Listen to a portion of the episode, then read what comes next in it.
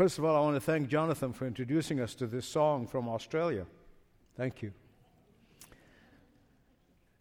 But the reason for this confusion, you see the man on the street, that my colleagues went out and filmed. The reason for this confusion about what the Christian faith is all about is because personality cults abounds in the Christian church. If you look up the definition of personality cults, you're going to discover the following an excessive public admiration for or devotion to a famous person. That person often presents himself or herself and their views and their teaching to be contrary to the norm. This is how they attract attention to themselves, and that's how they become cult leaders. In the Christian world, we've seen this through the years, and we're seeing it now. Those popular personality cult leaders often teach things either contrary to the Word of God or runs parallel with the Word of God. In either case, their teaching becomes as acceptable as the gospel truth. Enough said, but the reason for the rise of these personality cults in the Christian church is that because people are often looking for answers. People are often looking for answers. And there's nothing wrong with that. But they look for them in a man or a woman. They look for them in a system. They look for them in a set of teaching. They look for them in a little packaged uh, formula. They look for them everywhere except where they're supposed to be looking, and that's the truth of the Word of God. The Word of God itself has the answer. And so the clever cult leaders present themselves and their false teaching as the answer to their questions. That way, the leader actually subtly, sometimes now I'm seeing it not so subtly, is that they uh, have people place their loyalty to them individually and not to the Lord and His Word. Now, beloved, I want you to hear me right on this one. A true believer, a genuine believer, a Bible loving, Bible believing believer has his first and foremost loyalty not to a pastor, not to a priest, not to a denomination, or even a pope but their first and foremost loyalty is to the Lord Jesus Christ, the Lord of the church, and His inspired, infallible Word of God. In Matthew 24, Jesus warned again and again. He said, Let no man deceive you. See the New Testament again and again warns us against deception. Be forewarned against deception. The New Testament tells us again and again that the master of deception, of course, is Satan himself, but another source of deception is self deception. In the same way, Satan uses these personality cult leaders to get them off the path ever so slightly ever so slightly, but it never stays there. Never stays there. Unless you wake up in time, you go over a cliff. If not, then their humanistic, hedonistic gospel will lead us to destruction. Now, the Apostle Paul is one person who was absolutely alert, he was absolutely aware of the insidiousness of that subtle deception. He knew that deception can come to all of us, pastor and congregation, all of us, that deception can come to the most ardent Christian that deception can invade a believing church, that deception can come to future leaders of a church like Timothy, to whom he's writing. And that is why Paul begins chapter 4, the last chapter in the second epistle to Timothy, in chapter, one, chapter 4, verse 1, and he says to him, I solemnly charge you in the presence of God and of Jesus Christ, who is the judge of the living and the dead, and by his appearing and his kingdom. Powerful words. I'm going to explain them a little further as we stand up, as we've been doing throughout this series of messages. We'll complete it next week. Chapter 4. 1855 in the Pew Bible. If you are short sighted and want to have a Bible in front of you, if you're long sighted, you can read it from the screen. Chapter 4, verses 1 to 8. Let's read them together. In the presence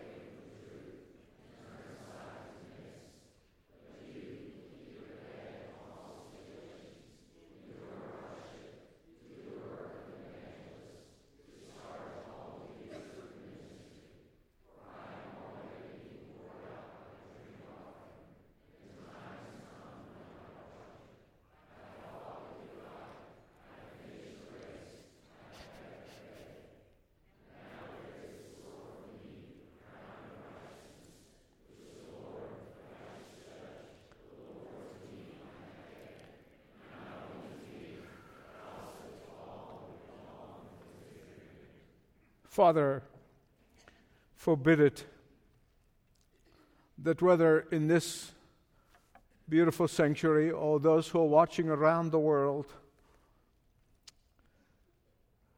would harden their hearts and not allow the Holy Spirit to invade the privacy of their thoughts and minds and will in order that we might all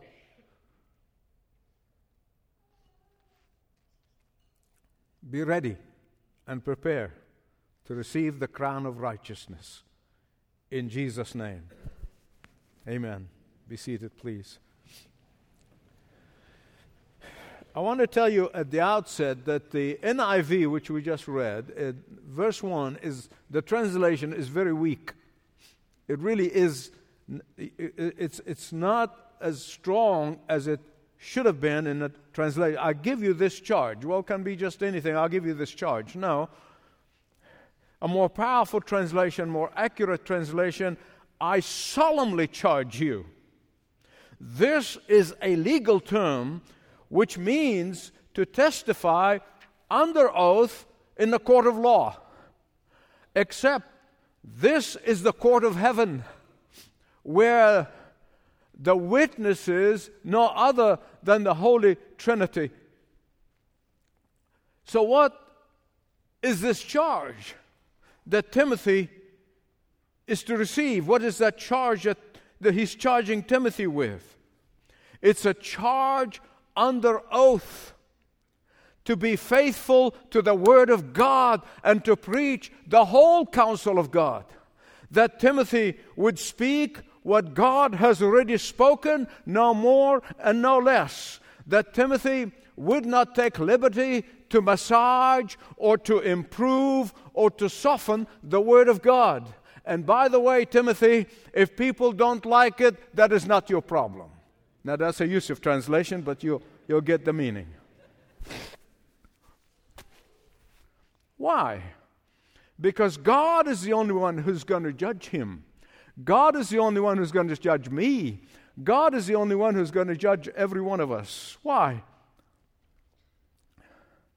Because as long as Timothy, as long as you, as long as I am faithful to the Lord, we have nothing to fear.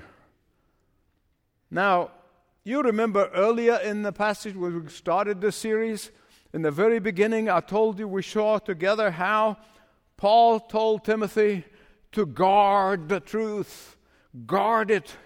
And secondly, he told him to continue in that truth. And thirdly, we saw how he told him, if you have to, suffer for that truth. And fourthly, here today, he is telling him to proclaim this truth, to gossip this truth, to preach this truth, to share this truth, to pass on this truth.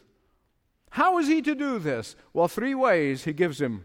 First of all, he's got to be urgent about sharing of that truth. Secondly, he is to be relevant when he shares this truth. And thirdly, he said that he is to be patient for the fruit of that truth. Let's look at those three very quickly. I'm not going to spend a lot of time with each one, I'm just going to look at them very, very quickly. To be urgent in sharing of the Word of God. What does urgent mean? It means to be ready, it means to be on call. It means that you're always alert, looking for opportunities and looking for ways by which you can share the truth. Never lose your sense of urgency. Think with me, please. This is important. Suppose I walk out of my house and I look right next door to my neighbor's house and it's on fire.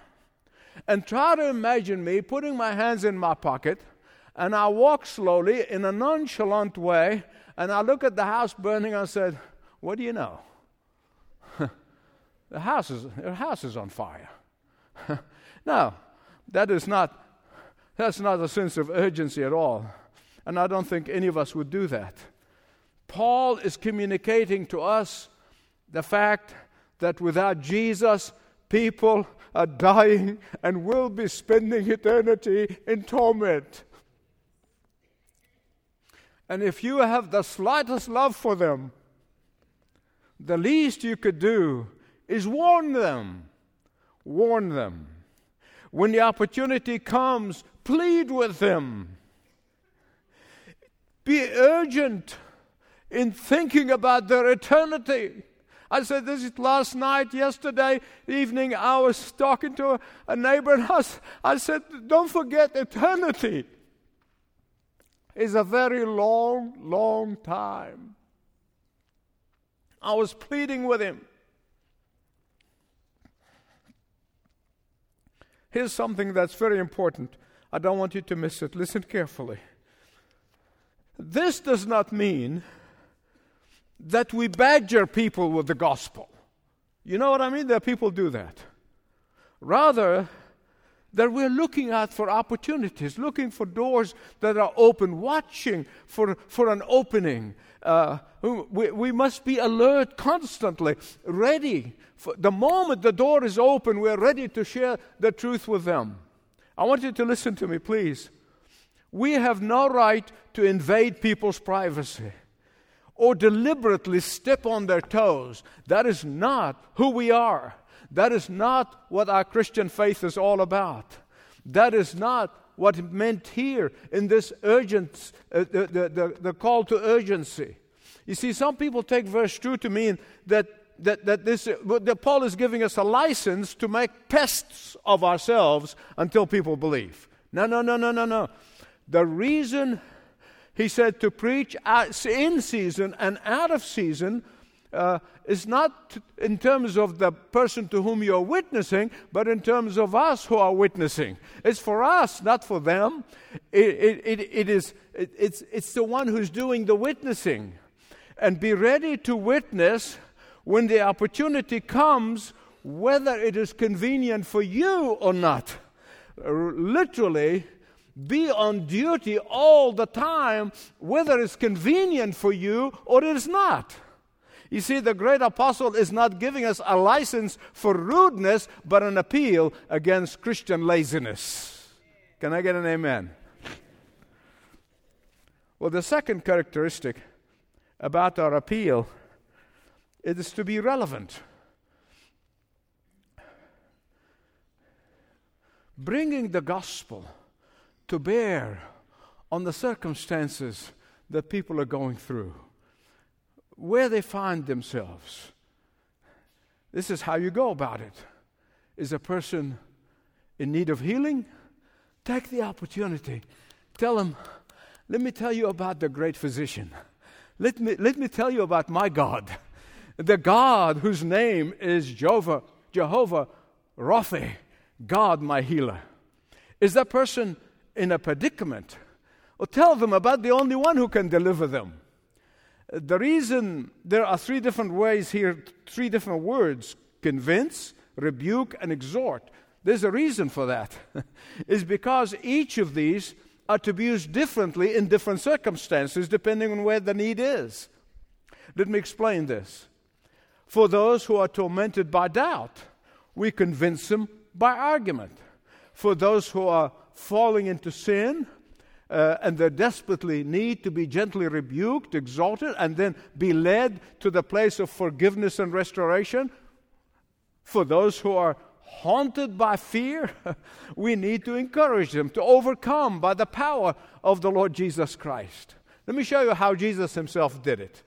Let me show you how he did it. It's very important. With the Samaritan woman, he knew she was living a defeated life. He knew that she absolutely dreaded the life of drudgery that she was living in, where she goes and draws the water and then carries that heavy water jar all the way long distance. And so he opened the conversation with her how? Give me a drink. Because that's where she is. That's where she mentally and emotionally. Water was her preoccupation. And what is Jesus doing? He is breaking her preoccupation of barrier so she will be recipient to the Word of God. And from there, he told her about the water of life. He himself can give. With Nicodemus, the erudite, sophisticated theologian, he cut through all the philosophical mumbo jumbos that theologians like to use. He said, You must be born again flabbergasted old Nicodemus. He did not ask Nicodemus to give him a drink. That's not even relevant to him. He did not say to the Samaritan woman, You must be born again. No, no. He looked for the opportunity where the need is, where the circumstances are, and he presented himself and presented his message to that person's need. The truth of the Word of God teaches, reaches everybody at their level. Can I get an amen? And therefore, our task is to make the word relevant to them. Not water down the word so they can accept it. No. We make it relevant to them. The word of God needs to be communicated what? Urgently. Secondly, it needed to be communicated relevantly. And thirdly, it needs to be communicated patiently. Now, I don't know why. I really do, but uh, it, it just in, invariably always happen when I use the word patience so patiently. I come under complete conviction. Now, you might not do that, but that's I do. That's okay. The Lord knows my heart. I just come under conviction. I want to quit right here.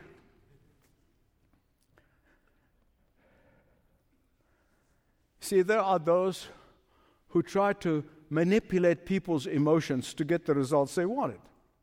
There are those who resort to the bait and switch techniques to get people to do what they want. There are some who are totally marketing driven in whatever the, the ministry they, they are in.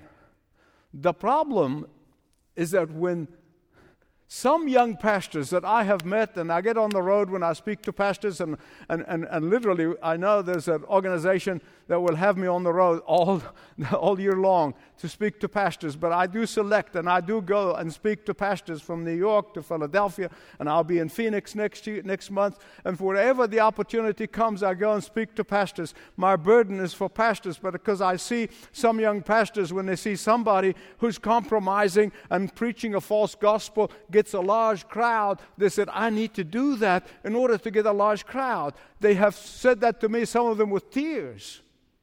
And therefore, they literally, literally step on, step on their own conviction But the problem with all of that is this listen to me very carefully, please. The problem with all of this, these folks believe that they and their clever methods and their clever techniques and their clever marketing is what converts people. Beloved, that is not true. So they think if I can water down the message, if I can soften the gospel, if I can make it acceptable, I'm going to get more people.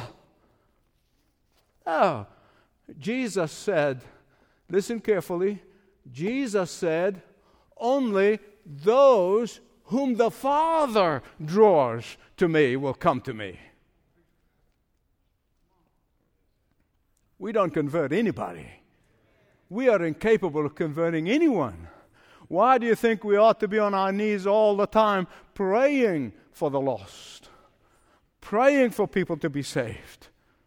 You see, our faithfulness, faithfulness is not measured by results, but the faithfulness in our proclamation, by faithful witnessing, by faithfully passing on the God news to the next generation, to our children and children's children. And then patiently wait for the fruit. I told you that's something I get under conviction because I, I want to see fruit right away. But patiently wait for the fruit. Because, beloved, listen to me, it is always, always, always God's timing, not ours. Question Why, why did Paul charge Timothy to be urgent, to be relevant, and to be patient? Why is he asking him to do that? Well, he gives us three reasons. I'm stuck on three this time, today, so bear up, put up with me, okay? Three reasons why he's got to be urgent, why he's got to be relevant, why he's got to be patient. The first reason, he said, because God will judge our faithfulness and lack thereof. He's talking to believers now, okay? I know there are Christians who don't like to hear this. They don't want to hear that they're going to give an account of every idle word that came out of our mouth. I know that, and sometimes I confess to you, I don't like it either. You don't have to say amen. You see, in addition to the judgment of hell, the judgment of the non believers who will be eternally sent into that fire that would not be quenched and the worm that will not die, in addition to that judgment, there is another judgment the Bible talks about. It is the judgment of the believers. Beloved, listen to me. You know, in this church, we take the whole Word of God to be the absolute authority. And when the Word of God says we are saved by grace alone, it means what? By grace alone. Say that with me. By you cannot do anything to earn it. You cannot uh, uh, buy it with all the money in the world, you cannot do anything to achieve it. It is a gift, it is by grace. God gives it to you, and you graciously and thankfully receive it from His hand. It is given by grace. Listen to what Paul said to the Ephesians in 2 8, 9, and 10. For by grace you have been saved through faith. And this is not of your own doing, it's a gift from God. Verse 9 not because of works, as if he said, if he didn't get it in verse 8, I'm going to give you, I'm going to emphasize it. Verse 9. Uh, not because of works, lest anyone boast. No bragging. I'm a sinner. God gave me what I don't deserve. Verse 10. For we are his workmanship Created in Christ Jesus. You see, we were created when we were born physically. We are recreated. That's the rebirth. That's regeneration. We are recreated in Christ Jesus unto good works, which God prepared beforehand that we should walk in. What is this judgment of the believers? And if you want to read more about this, go to Romans 14:10, 2 Corinthians 5:10, and, and, and read about this judgment of the believers. Sometimes I like to refer to it as our award giving ceremony celebration. Each of us, how many? Each of us will be rewarded differently. I want you to read my lips. God is not communist. God is not a communist. God is not going to reward every believer the same way. Can I get an amen? amen? God is fair and He's just. All the believers are saved by grace, gift of God. But not all the believers are going to be rewarded equally. Paul said, We are not saved through good works, but unto good works. Say that with me. Not through good works, but unto good works. Hear me right. If a person claims to be a Christian, you notice the word claim. If a person claims to be a Christian, does not give of themselves to the work of God, does not give of his or her resources, does not give of their time, does not give of their treasure, does not give of their talent, does not give, that does not live a chaste life, does not walk with God, that person, if he's saved at all, he or she is in a world of hurt. Paul told the Corinthians in chapter 3, 1 Corinthians chapter 3, every believer's work is going to be judged by fire. Well, let me give it to you in the Youssef translation. In, the, in that day of judgment for the believers, God is going to light a match fire. And those who sat on their blessed assurance and done very little, if nothing, that fire is going to burn their works like you have lit a fire to a bale of hay. Nothing but dust, smoldering. I want you to use your imagination. The lazy believer, the unfaithful believer, the unfruitful believer, the compromising believer, the unproductive Christian, their work will go up in a puff of smoke. But for the faithful believers, uh, the, the ones who gave of themselves, used their gifts, um, gave sacrificially, always serving and always giving, their work is going to be like gold. I had relatives and cousins in the jewelry business, and, and I was able to watch with my own eyes how they put uh, the gold on fire. And they melt the gold, and then they, they, they, they scrap, they, they, they, they remove the, the dross. And the fire makes the gold purer and brighter. And that is the work of the faithful people of God. They're going to shine like gold.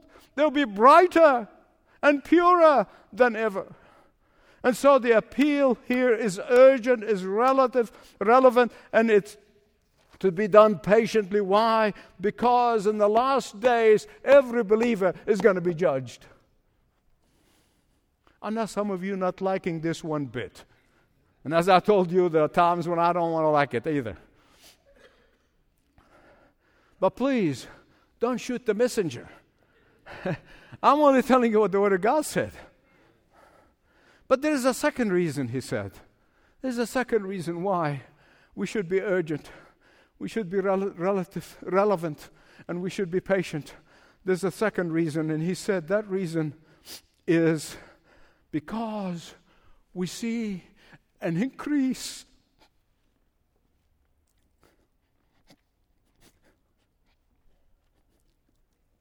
of unfaithfulness.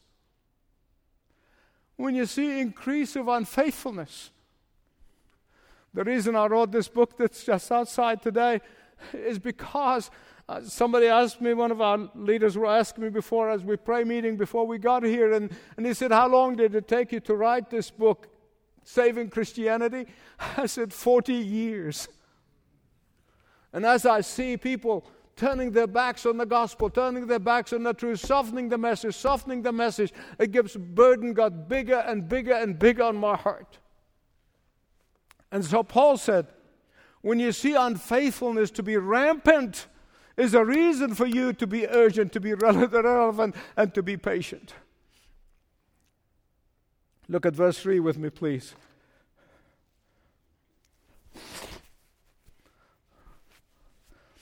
For the time is coming when people will not endure sound teaching, but have itching ears. They will accumulate to themselves teachers who will suit their likeness. Beloved, many of these people are known to you. Many of these people are known to me. We have known them in the past when they believed what we believed, but not anymore. Their motto is this, as we saw in that little video I'm a Christian, but I'm not a Jesus freak. I'm a Christian, but I don't believe all of the Bible. I'm a Christian, but I don't believe the Old Testament. I'm a Christian, but I believe the God of the Old Testament is not the same as the God of the New Testament. I'm a Christian, but I am open minded about it. I'm a Christian, but not exclusively so. I'm a Christian, but I like sermons that don't convict me of sin. I like sermons that makes me happy. Paul said such people are suffering from a pathological condition called itching ears. They have itching for novelties. They have itching for what's trendy. They have itching. They have itching for what's new. They have itching for the soft underbelly. They have itching to hear that which is not convicting them of their sin and lead them to repentance.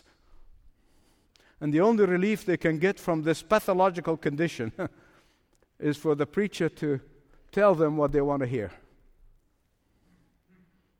Here's a fact about that condition their ears are stopped against hearing the truth. How can their ears get unstopped? Well, their itching ears can only be unstopped when someone scratches them. Ooh! I'm under conviction. That's good. So, what is Timothy to do? What are you to do? What am I to do? Verse 5 Stay the course and endure suffering if you have to. And at any cost, don't ever, ever, ever, ever give up on the biblical truth. Beloved, here's a historical fact. Those young students who are interested in history, I'll, I'll give you, I, I, don't take very long about these things, I don't prolong them, but they're very interesting because it, the year 313 AD, that's after Christ, AD, 313 AD, when Constantine, the Roman emperor, with a stroke of a pen, changed Christianity from being persecuted to being fashionable. It's the state's religion. We don't know. There could be millions, at least by hundreds of thousands, who went into the water of baptism. Hey, it's the religion of the emperor. you, got, you, got, you, got, you got to do what is fashionable. You got to do what's going on. So I personally cannot tell, I cannot tell the incredible, harmful influence of bringing paganism into the church and stayed ever since. I know we pray for the persecuted, and we should pray for the persecuted. I pray for the persecuted. Many of those persecuted are my dear personal friends, and we must always pray for them. But I can tell you, every time I talk to the persecuted, they say to me, We're praying for you in the West. And we're praying that God would send you persecution. So that it's the only way for the church in the West to be purified. Beloved, I want you to hear me right on this one. It's a fact when a church grows in favor with the world, it loses power with God. That's what we are. Let me repeat this. When a church grows in favor with the world, it loses power with God. We need to communicate the word urgently, relevantly, patiently. Why? Because God will judge our faithfulness. And secondly, because unfaithfulness is rampant. It's rampant, and we see it all around us. And thirdly, because Paul himself is about to die. Believe it or not, this is not a sad thing for Paul. This is not a sad thing. Paul is about to die, but Timothy now must keep the gospel alive. Paul is in chains, but Timothy must preach the freeing power of Jesus Christ. Look at verse 6. The time of my departure has come. The word departure here, it's a significant thing. I want to just g- g- take a moment and, and explain it to you. It's a word in the Greek that's used when a ship pulls anchor and beginning to sail to another shore. And that's how he sees his departure. Beloved, listen to me. This is how we should see the departure of believers. I often call it moving from the basement to the penthouse. Don't miss this. Don't miss this. The Apostle Paul saw this, he saw his spiritual life to be a spiritual battlefield. Well, we don't like that, right? We just don't want to think of battlefield. Don't think of, but he saw his life as a, a battlefield. And as a soldier, as a good, faithful soldier, he stayed in the battlefield. And that is why he said, I fought the good fight. Like faithful military men and women, they stay, he stayed in the heat of the battle. He did not defect to the enemy's side. He did not run away. He did not hide. He did not choose the shady and cool spots. He did not choose the easy jobs. He did not run away from the front line. No. He stayed there and fought the good fight. But he also said his life was like a runner in a marathon. A runner in a marathon. And he kept on running. He kept on running. He would not stop. He would not quit the race halfway, even though he may have been tired, even though uh, he may have felt pain. He endured. At times, he probably felt exhausted, but he kept on running and kept on running until he ran the race looking forward not to a green wreath as Olympic runners would get, but to a crown of righteousness.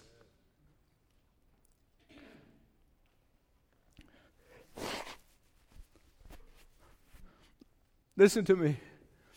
Jesus wore a crown of thorns so that every believer might wear his crown of righteousness, of his righteousness. And then Paul immediately goes on to say, I'm not the only one who's going to get that crown. I'm not the only one. Everyone who loves Jesus is appearing.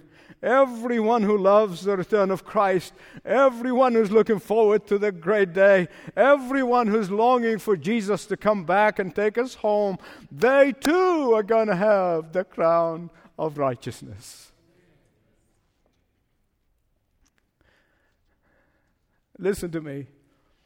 Non believers are afraid when people start talking about the end of the world. Mean, that's how the lingo they use. You know, when they talk about the end of the world, they're terrified. They really are. They panic. They think they can save the planet. They think they can extend their lives. They, they, are, they are afraid and terrified of that day, and they should be. For that day is going to be a dreadful day for them. It's going to be a dreadful day for them. Ah, but for us who love Jesus, those of us who are longing to see Jesus, those of us who are looking eagerly eh, with expectations, that day is going to be a day of rejoicing. Can I get an amen? That day is going to be a great day of anticipation. That day is a day we look forward to. The question is are you living in fear of the day of the Lord, or are you anticipated with joy? You only you can answer that question. And if you are in fear, you can change that today. You can say, Lord Jesus, I receive you as my Savior. Forgive my sins. I'm a sinner and deserve hell, but you, when your blood shed on Calvary, offered me salvation, I receive it gratefully. And you change your destination from fear to joy. I'm going to conclude by reading notes that were left in a home of a martyr. He was martyred for Christ, and a few days later, people found this. It's translated, so just bear with it. This man literally died for Christ. Here's what he wrote. We don't know how long before he was martyred that he wrote these words. He said, I'm part of the fellowship of the unashamed. The die has been cast. I have stepped over the line. The decision has been made. I am a disciple of Jesus Christ. I will not look back, let up, slow down, back away, or be still. My past is redeemed, my present is makes sense, and my future is secure. I'm finished and done with low living, sight walking, smooth knees, colorless dreams, tamed visions, worldly talking, cheap giving, and dwarfed goals. My face is set, my gait is fast, my goal is heaven, my road is narrow, and my way is rough. My companions are few, my guide is reliable, my mission is clear. I won't give up, shut up, or lit up till I have stayed up, stored up, prayed up for the cause of Jesus Christ. For the cause of Jesus Christ. I must go till He comes, give till I drop, preach till everyone knows, work till He stops me.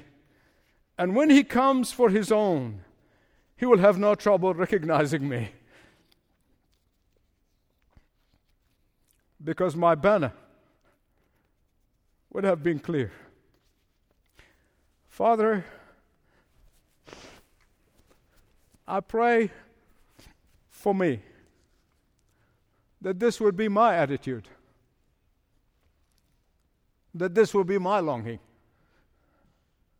Father, I pray in the name of Jesus, regardless of the heat in the battlefield, regardless of how tiring the race, regardless of what may befall us, I pray that you would help me. And Lord, I would be remiss if I did not pray the same for my dear, precious brothers and sisters in Christ. I pray this in Jesus' name. Amen. And amen. And amen. Stand up and bless the Lord in a song.